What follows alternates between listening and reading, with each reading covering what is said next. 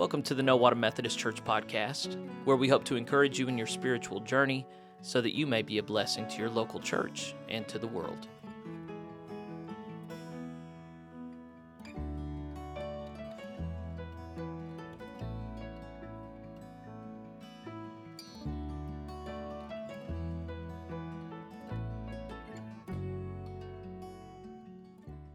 Hey, I'm so glad you're listening to our podcast again, or if this is your first time, I'm glad you're listening to our podcast for the first time. I'm Pastor Jeffrey. I'm the the main guy you're ever going to hear preaching on here until they move me, but uh, I preached this last Sunday, and that's what you're about to listen to, and it was the second half of Paul's letter to Titus, and last week, the previous week, we talked about Uh, feminism and family roles and um, trying to reconstruct kind of a biblical image on that. And then this week we pick up with slavery, and then we talk about systems theory and how a biblical worldview is somewhat different from uh, the neo-Marxist worldview that is so common today. So um, I actually don't talk about neo-Marxism in the sermon, but uh, that's just one of the little tidbits you get for listening to our podcast. Anyway, um, there there are a lot of sermons that I give that a lot of other pastors could give. This particular sermon is um, deeply conditioned by knowledge I have that a lot of pastors don't have. I've I've read a lot of social theory, and um, anyway, I'd like to think I have a, an informed perspective on such things. Uh, of course, I could be wrong, but I, I hope what I offer here is helpful for uh, deciding how it is that you want to spend your personal time and energy, and how much of it you want to rail against systems of the world that are unjust, and how much of it you just want to spend on yourself, because in the end you can't save anybody else. So uh, that's my little pre-sermon before the main sermon. Enjoy the main sermon. Okay, we have uh, thirty minutes to cover Titus chapter two, verse nine through the end of the book. It's on page eighteen fifty-six of your pew Bibles if you want to join me there. I've I told the guys in jail again this week, I'm going on Monday evenings, remember. Uh, we got a stack of Bibles in the middle, and I'll say, let's turn to somewhere, and they'll just leave the Bible there, and I say, you should never trust a pastor. Pick up that Bible. Open that Bible, make sure what I'm telling you is in there. And they all laughed at that because, you know, you feel like if, if you should be able to trust anybody, you should be able to trust a pastor. I do not think that's a safe way to go. Do not trust me. Verify, verify, verify. What's in here is what's in here. What it, what I say it means is actually what it means. Last week, I, I this is a, a, a book with just three chapters. It was a letter. It was a personal letter sent from Paul to Titus. Titus had been left in the island nation of Crete, which was part of the Roman Empire. He left him there. They had given the gospel, but they hadn't built up the churches. So he says, here's how you build up the churches. You need to appoint elders in every town, and here's the kind of men that you should appoint as elders. And then it gets into a family household code. He says, teach the old men to behave in this way, the old women to behave this way, so they can instruct the younger women to behave this way, and the younger men to behave in this way. And so last week we talked about how uh, that kind of goes against our culture, which um, uh, does not like any kind of arbitrary constraint. We like to believe that you can do anything, you can be anything, and it doesn't matter where you're born or what kind of body you have or how old you are, that, that all of these things can be determined by our feelings and that nothing constrains us. And we find scriptures that they don't even argue about that. They just, they assume that we are seeking peace, not ambition. You ever notice how the most ambitious people are often the most unsatisfied? You ever notice that that a lot of people just can't be at peace? They're just always striving for more. They want more. They got to have more. They got to struggle more. The Christian faith is not for those who want to be perpetually miserable. It's for those who want peace. And peace lies not in striving, but in having, in resting in what we've been given, namely salvation in Christ Jesus. So it was talking about different people in different ages, how to be at peace in the church. You got to have a peaceable church. But we cut off right at the end before it got even more challenging, because it's going to talk about slaves. So let's read the paragraph that deals with slaves. This is verses nine and ten on page eighteen fifty-six in your pew Bibles. What does the Bible have to say about slaves? Teach slaves to be subject to their masters in everything, to try to please them, not to talk back to them, and not to steal from them, but to show that they can be fully trusted, so that in every way they will make the teaching about God, our Savior, attractive. So this is the end of what would be called a household code. Old men behave this way, old women behave this way, young women behave this way, young men behave this way, slaves behave this way. And uh, it, it seems to utilize uh, a hierarchical uh, understanding of how humans are organized. Even so, let's, let's kind of just take the temperature of the room. Does this seem to you to be blessing or saying that slavery is a good thing? Do you get that sense as you read it? I don't. I don't I don't think there's any language anywhere in the New Testament saying, you know, you really need a couple slaves. And when you do, here's how you treat it. There's nothing saying that. It just assumes that people have slaves. So why why would that be? I, I, I looked up a Thomas Sowell quote this morning. Thomas Sowell, of course, a, a, a, a social theorist, elderly, uh, grew up in Harlem in the nineteen forties and fifties. Uh, It, not many people, uh, everybody honors him, but he says some astonishing things. So here's a quote from him. Of all the tragic facts about the history of slavery, the most astonishing to an American today is that although slavery was a worldwide institution for thousands of years, nowhere in the world was slavery a controversial issue prior to the eighteenth century. That means every, nobody even questioned it. Before the seventeen hundreds, everybody just, yeah, of course, there's slaves. We have slaves. People of every race and color were enslaved and enslaved others. White people were still being bought and sold as slaves in the Ottoman Empire decades after American blacks were freed. Um, I don't know how many people know this, but the ethnic group, the Slavs in Eastern Europe, they're called Slavs because so many of them were slaves. Slave, Slav. Um, the, the history of the world is much more complicated and ickier and more miserable than we can appreciate today. We're so privileged, we cannot conceive of a society, thousands of societies across time, that just did not even question whether or not slavery was okay. Jews owned slaves, Christians owned slaves. The Bible doesn't buck that. It just helps Christians be good slaves and slave owners. If you didn't know it, the book Philemon is written to a slave owner about his slave Onesimus, saying, here's how I want you to treat your slave. I actually want you to release your slave. And so that's what abolitionists looked at, different parts in the New Testament that give honor and power to slaves and say we're not made to treat one another like chattel. Now, something else about slaves today. Today, there are an estimated twenty-seven million men, women, and children in the world who are enslaved. Today, twenty twenty-two. twenty-seven million slaves, physically confined or restrained and forced to work or controlled through violence or in some way treated as property. Therefore, there are more slaves today than were seized from Africa in four centuries of the transatlantic slave trade. And if you didn't know, eleven million Africans were abducted uh, for slave trade around uh, the world. And about four percent of the total, about four hundred fifty thousand of them, were brought to the United States. The modern commerce in humans rivals illegal drug trafficking in its global reach and in the destruction of lives. Slavery is not just an ancient issue, it's a current issue. And it's not just in poor parts of the world. There are slaves in the United States today. Of course, that's not legal. We fought a war. If you didn't know this, another interesting fact, the Civil War, Um, uh, one person died for every six slaves freed. I think that's how it works out.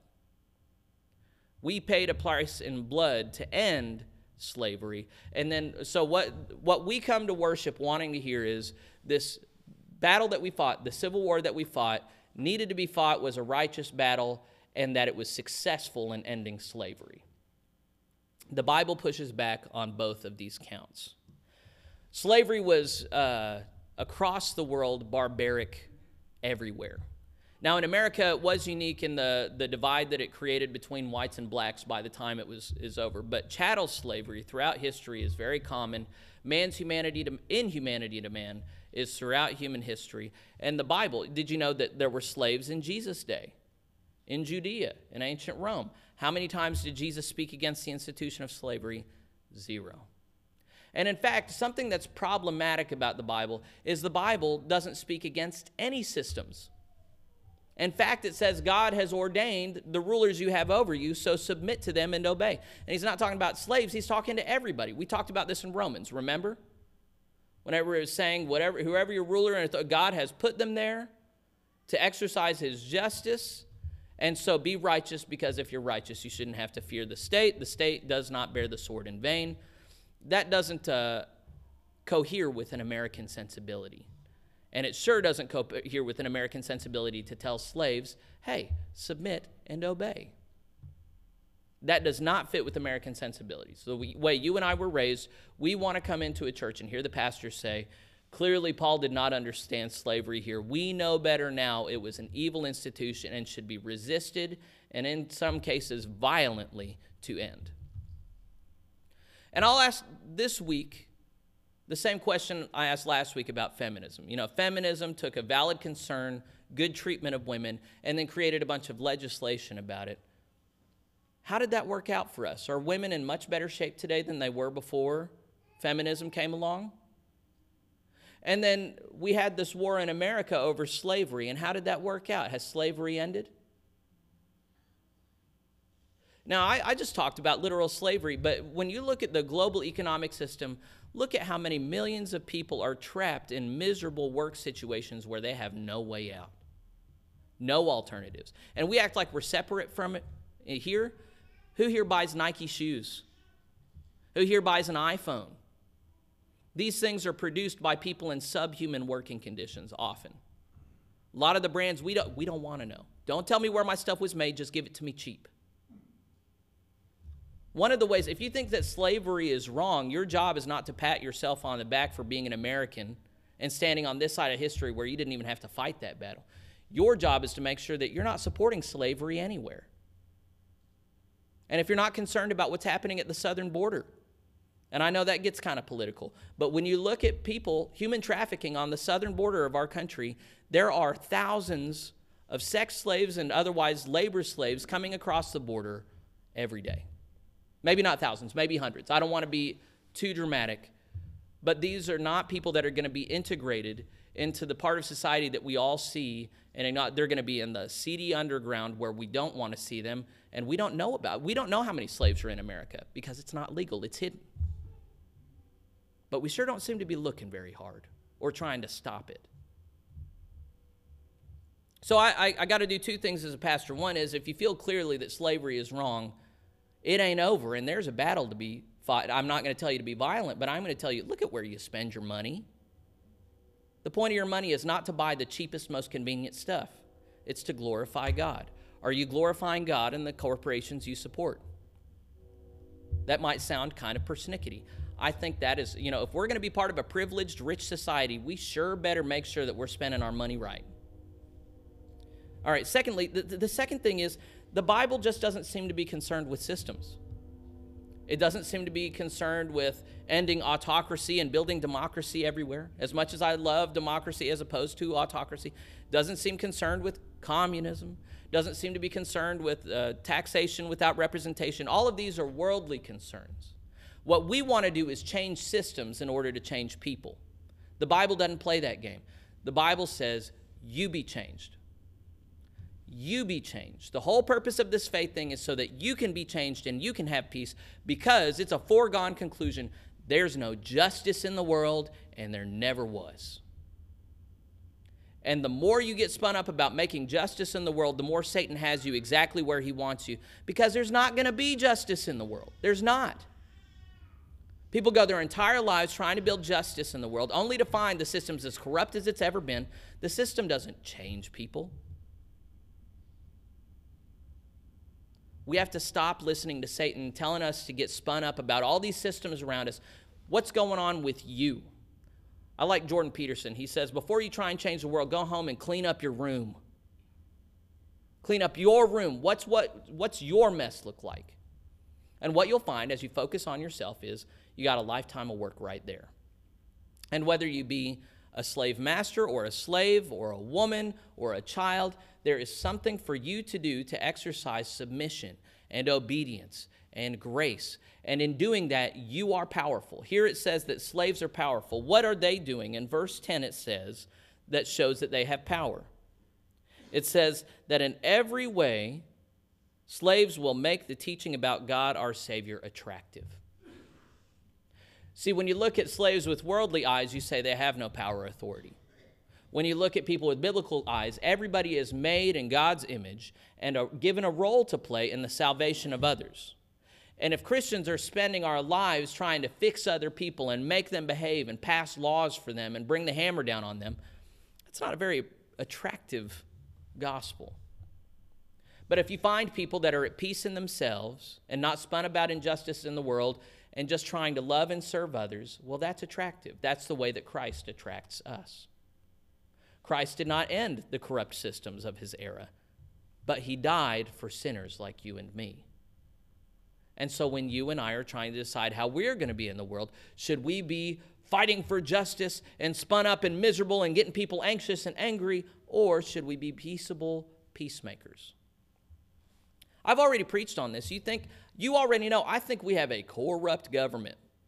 I do not like our political system. I don't like our corporate system. I, on a personal level, am very dissatisfied with these things.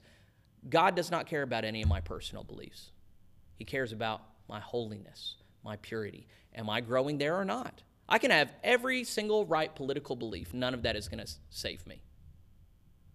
Jesus is going to save me. Am I right with him? And some people will critique this. You know, I remember I read uh, Malcolm X's autobiography in high school, and I loved it. Oh, man, he just spoke to me. He said, Christians, that the, the reason that they pushed the faith on the slaves is because they gave them a pie-in-the-sky hope for salvation far off so that they wouldn't get spun up here on earth. He said, good Muslims get spun up about what's going on. We fight for justice here and now. And so you you're, you read that and go, yeah, Christianity does make people complacent with injustice, and it really shouldn't. I think Martin, uh, Malcolm X was wrong. I think Chris, I mean, I think he's right about something. I think it does help us at, be at peace with the world that's inju- unjust. But I think he's wrong that Islam or any other system can solve it. Until Christ comes again in glory, humans are going to be messed up, and there is nothing we can do about it. We just get to decide if we're going to be a part of it or not. If we're going to let the world corrupt us, or if we are going to be pure as Christ is pure. And you'll see how this is. I'm finally going to move on from slavery. Verse eleven, for the grace of God has appeared that offers salvation to all people. When it says all people, do you, do you think it really means all people? Absolutely, yes. Salvation is offered to all people.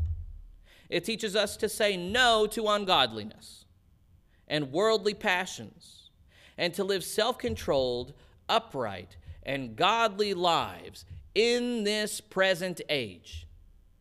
That's, that's a key phrase right there, in this presentation. Now, a lot of people have this view of holiness like, well, the world is unholy and unjust, and we can't really be holy here. We're just going to have to get sucked up and, and do the best we can, choose the lesser of two evils. We're going to get some dirt on our hands. That is not the scriptural perspective. The, the scriptural standard is, you be holy as God is holy. And even though you're in an unholy world, the whole point of this faith, the grace of God, has appeared, and it offers salvation to all people. So what does that look like? It teaches us to say no to ungodliness and worldly passions. The whole point of life here is saying God's grace appeared so that we can say no to those things, and so we can live self-controlled, not government-controlled, not policy-controlled, not corporate-controlled, self-controlled, upright, godly lives now, in this present age. That's the power that our faith gives us. Verse thirteen, while we wait for the blessed hope. What's that blessed hope? The appearing of the glory of our great God and Savior, Jesus Christ. What's it talking about there? What's, are we hoping for some future appearing of Jesus? The, on the day of the Lord, the second coming, the day of final judgment. That's our hope. That's what is orienting our lives. It's not the here and now, it's this future day. And that's what gives us the strength to live holy, pure lives here and now. Verse fourteen, Jesus Christ, who gave himself for us to redeem us from all wickedness and purify for himself. You see that word purify? He desires that we be holy and pure. Purify for himself a people that are his very own, eager to do what is good. And what is good? Submission and obedience to powers and authorities. This is a hard teaching. Verse fifteen, these then are the things you should teach. Encourage and rebuke with all authority. And do not let anyone despise you. Here, whenever, uh, you can't control other people's feelings. I don't think he's telling him to control. I think he's saying, don't let people treat you despitefully. He says, you're on a holy mission here. Act holy, be holy, encourage holiness. Don't let anyone treat you like you're uh, a, a sick sinner. You're not. You're called to be holy and pure in this present age. Chapter three, remind the people to be subject to rulers. Hey, remember, there's not chapters and verses in the original version. This was just a letter written by Paul. He didn't divide it up like this. This is just for us to be able to find it when we want it. Remind the people to be subject to rulers and authorities. To be obedient. He's not just talking about slaves. He's talking about all of us. All the people in the church. To be ready to do whatever is good. To slander no one. To be peaceable and considerate. And always to be gentle towards everyone. That's hard for me. I'm not a very gentle man. God's called me to be gentle towards everybody. Slander is a hard thing for a lot of people. They feel, in, uh, you know, we live in the land of free speech. It's my right to speak evil about whoever. Just because you have a right doesn't mean you should use it. Guard your tongue. Don't speak evil of others. Verse three, at one time we too were foolish, disobedient, deceived, and enslaved by all kinds of passions and pleasures. So it doesn't, he doesn't kick back against worldly slavery, but he does say all of us are born in spiritual slavery to sin and death. All of us were born slaves, not free. And then when the blood of Christ was applied to us, that's what gives us true freedom. So you can be a slave in this world and free in Christ Jesus. And you can be a free man in this world and yet a slave to evil. At one time, you and I, he's, he's writing to Titus, we too were foolish, disobedient, deceived, and enslaved by all kinds of passions and pleasures. That's how we're all born. We lived in malice and envy, being hated and hating one another. You ever notice that some of the most miserable people in the world cause their own misery? They go through life and, oh, they've got this grudge against this guy here, this guy here. And you know what? This guy did do, do him wrong. And this one, but at the same time, they hate themselves and they hate other people, and it's just this cycle of misery and hatred. That's the way of this world. The way of Christ is non-retaliation and peace. We do not exercise judgment and authority because we know God will. Our job here is not to hate people. It's to love as Christ loved those who hated him. Verse four, but when the kindness and love of God our Savior appeared, this is in the past tense. When, when did the kindness and love of God our Savior appear? What do you think he's talking about there? Okay, maybe when he died on the cross, maybe that's when it was finally made known. But uh, in the Delaware church, you remember how Miss Penny said when Jesus came in the flesh, the incarnation? I, he's not, I mean, if he wanted us all to be on the same page, he would say it flat out. But I think he's talking about the incarnation, when Jesus, the eternal Word of God, took on flesh. And then I think what happened on the cross showed him for who he was. Before that, they didn't know, but that was him being coronated as king. He saved us. Verse five, not because of the righteous things we had done. This is what I was talking about in my congregational prayer today. He didn't save us because of righteous things we had done, but because of his mercy. God, Christ died for us while we were yet sinners, right? That proves that he loves us. He saved us through the washing of rebirth and renewal by the Holy Spirit. And if you remember, Romans chapter six, he equates that washing and renewal by the Holy Spirit with dying. At the waters of baptism kill us, and when we're raised again, we're born again in Christ Jesus by water and the Spirit. That's what it's talking about here, the regeneration we have in Christ. Verse six, whom he poured out on us, this is the Holy Spirit, was poured out on us generously through Jesus Christ our Savior, so that having been justified by his grace, what's grace? More of you are getting it. The unmerited free gift of God. We don't deserve it. We can't earn it. That grace has justified us. Justified means we're guilty of the crime, but we're pronounced innocent. We're made innocent of the crime. We're justified by his grace. We might become heirs. Heirs are people who receive uh, a promised blessing, right? Remember that we're having hope for a future promised blessing. We are now heirs, having the hope of eternal life. So it's talking about hope before. We're hoping for Christ's second coming. Well, that's the day on which we receive eternal life and blessing in his presence. So that's what we're hoping for.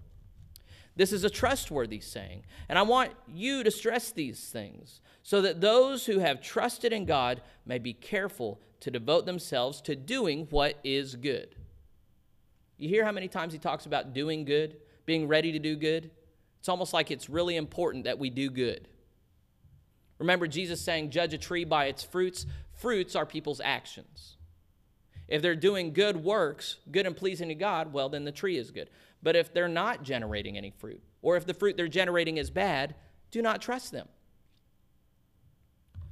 I want you to stress these things so that those who have trusted in God may be careful to devote themselves to doing what is good. These things are excellent and profitable for, say that word. We live in a culture that loves to find exceptions to the rule.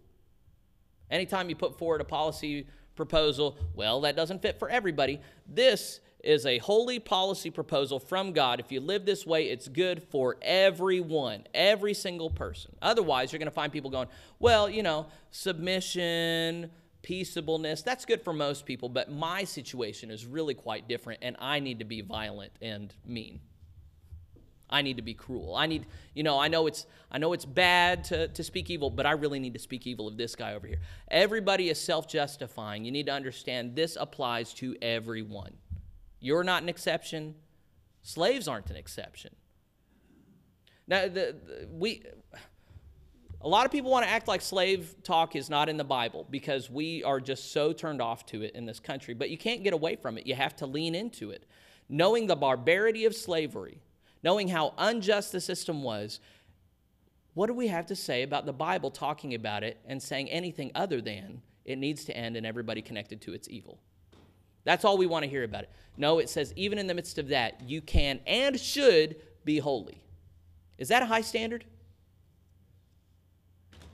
If that's not a high standard, I don't know what is. And I speak about it as a privileged person. I've never been anywhere close to slavery. I've never, I, I do what I want. I'm a very liberated, I'm a, a, a Western American man. I don't know if I have it in me to obey and submit the way that God expects me to. But I'm not going to pretend like that's not the standard. Is pretending going to get me anywhere good? Is this just group delusion time where we all come together and go, oh, we're all doing great. Oh, everybody here is perfect and pure and holy. We don't have any work to to do. There's no work needs to be done. Hey, let's sit down and have a donut together, huh? Let's just sit down and feel really good. Let's affirm one another, huh? Is that what church is? Here, what he's saying is you need to rebuke and correct people. You need to encourage people because the point is transformation. The point is different lives lived. We all come not needing affirmation. We need correction. And when I say we, I really mean we. I am not perfect yet.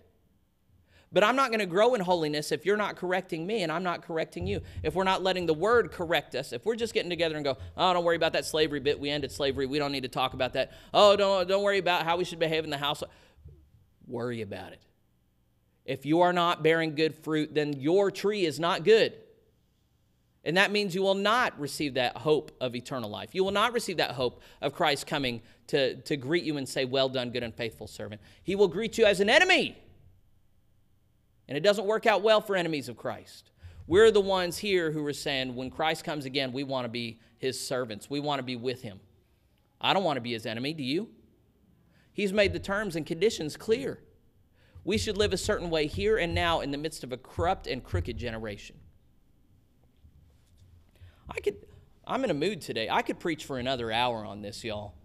and I want to, but I'm going to deny myself. You see how that works? I'm going to deny myself. Uh, all right, what, where, where, we're in verse nine. Thank you. But avoid foolish controversies and genealogies and arguments and quarrels about the law, because these are unprofitable and useless.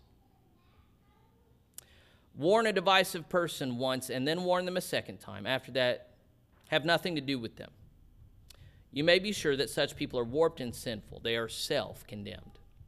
This is just practical advice for the church. If there are people in the church that want to come in and stir up controversy about what's in the Bible, major in the minors. So like uh, an example I would use is there are a lot of people that want to come in the church and argue about uh, where are we in the timeline described in Revelation. Has the millennial reign of Christ begun? Are we in the midst of it? Has it ended? Has Christ already come back and gotten some people? If y'all want to have that conversation, count me out. If you want to cause division in the church, count me out. There are other churches that divide over speaking in tongues. If you want to divide over that, count me out. There are a number of things that people come in that that's just their hobby horse. He's saying, don't let people come into the church with their hobby horse. The main, make the main thing the main thing. You know, let's, what I want to do is just have a purifying movement in the church today with people. Do you believe that you were born fallen and sinful or not? Because if you don't believe that, you can't be a Christian. You have no need of Jesus if you're already born fine. The church is for broken people who need Christ to fix them. That's something worth dividing on.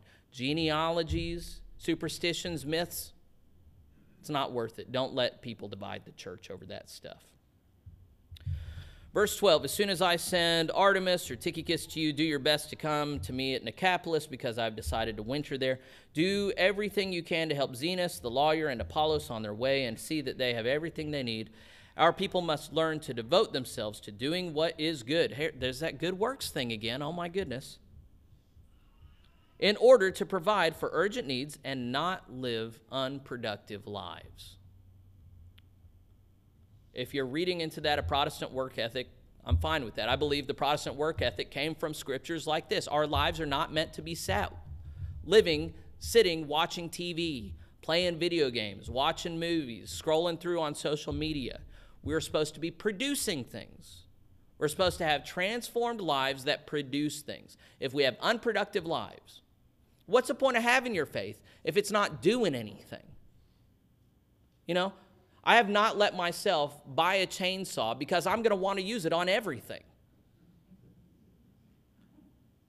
And as cool as a chainsaw is, the Christian faith is infinitely cooler. It's supposed to be used. It's supposed to do something, produce something in your lives. People who have the Christian faith and don't share it and don't live differently because of it is like a guy who has a, a chainsaw and never uses it. What's he good for? What's it good for? It's nothing. I like that metaphor. Everyone with me sends you greetings. Greet those who love us in the faith. Grace be with you all. So at the end, he expands it out, not just to Titus, but to the whole crew. We're going to put down Titus and, and uh, do our Advent readings starting next week. We're going to go back to our old order of worship where we have four different readings from a different place. We're, it's going to be a very different worship experience. We're going to do that for Advent and for Christmas. And then we're going to go back to doing things like we've done here. What I'm hoping is, we really camped out for a long time on Romans, camped out on Titus. What I'm hoping is, as we come back into sampling other parts of the Bible, that because we've spent the strong time in Romans and Titus, and Philippians, we were in Philippians before that. I hope that you're connecting these dots even more. That as we're doing this, you're going, oh yeah, that reminds me of this passage in Romans. Oh yeah, this reminds me of what Paul said in uh, uh, uh, Philippians. Um, the whole point of this is to stick in our minds, transform our lives. And you know, I do believe that the gospel of Jesus Christ transforms the world. I do. But I believe it's a bottom-up effect, not a top-down thing. And that was what I was hammering on. And that's what I want to end on, just a, a, a question and a reflection. We're going to go out into a world that's all about centralizing power at the top and then exercising it on people below. I don't think that's how Jesus worked when he came in the flesh. I think that's how it's going to work on the Day of Judgment. But until then, the way he's given us to live, I believe, is a grassroots movement. I believe we're called to be changed first, and then when we live, transform, change lives, enough of us do that, then the world is changed. And that's actually what happened in the Methodist revival movement. It entered the scene in Great Britain during the Industrial Revolution. It was a miserable, ungodly place. But Methodism, that tradition, grabbed a hold of the hearts of men, transformed men and women in the numbers of thousands, and Methodist and Great British society was changed in very practical, very real ways because of the Methodist revival. That's how true religion works. We're not supposed to be okay or indifferent to injustice. We just need to understand that nothing in this world changes till we are changed. Satan wants us to be spun up about people outside of us. Jesus calls us to be concerned about inside of us. I've said it a hundred different ways. That was the last time. Are y'all ready to sing and go into the world? Let's stand and sing The Church Is One Foundation. Let's just sing verses one and two, number five forty-five.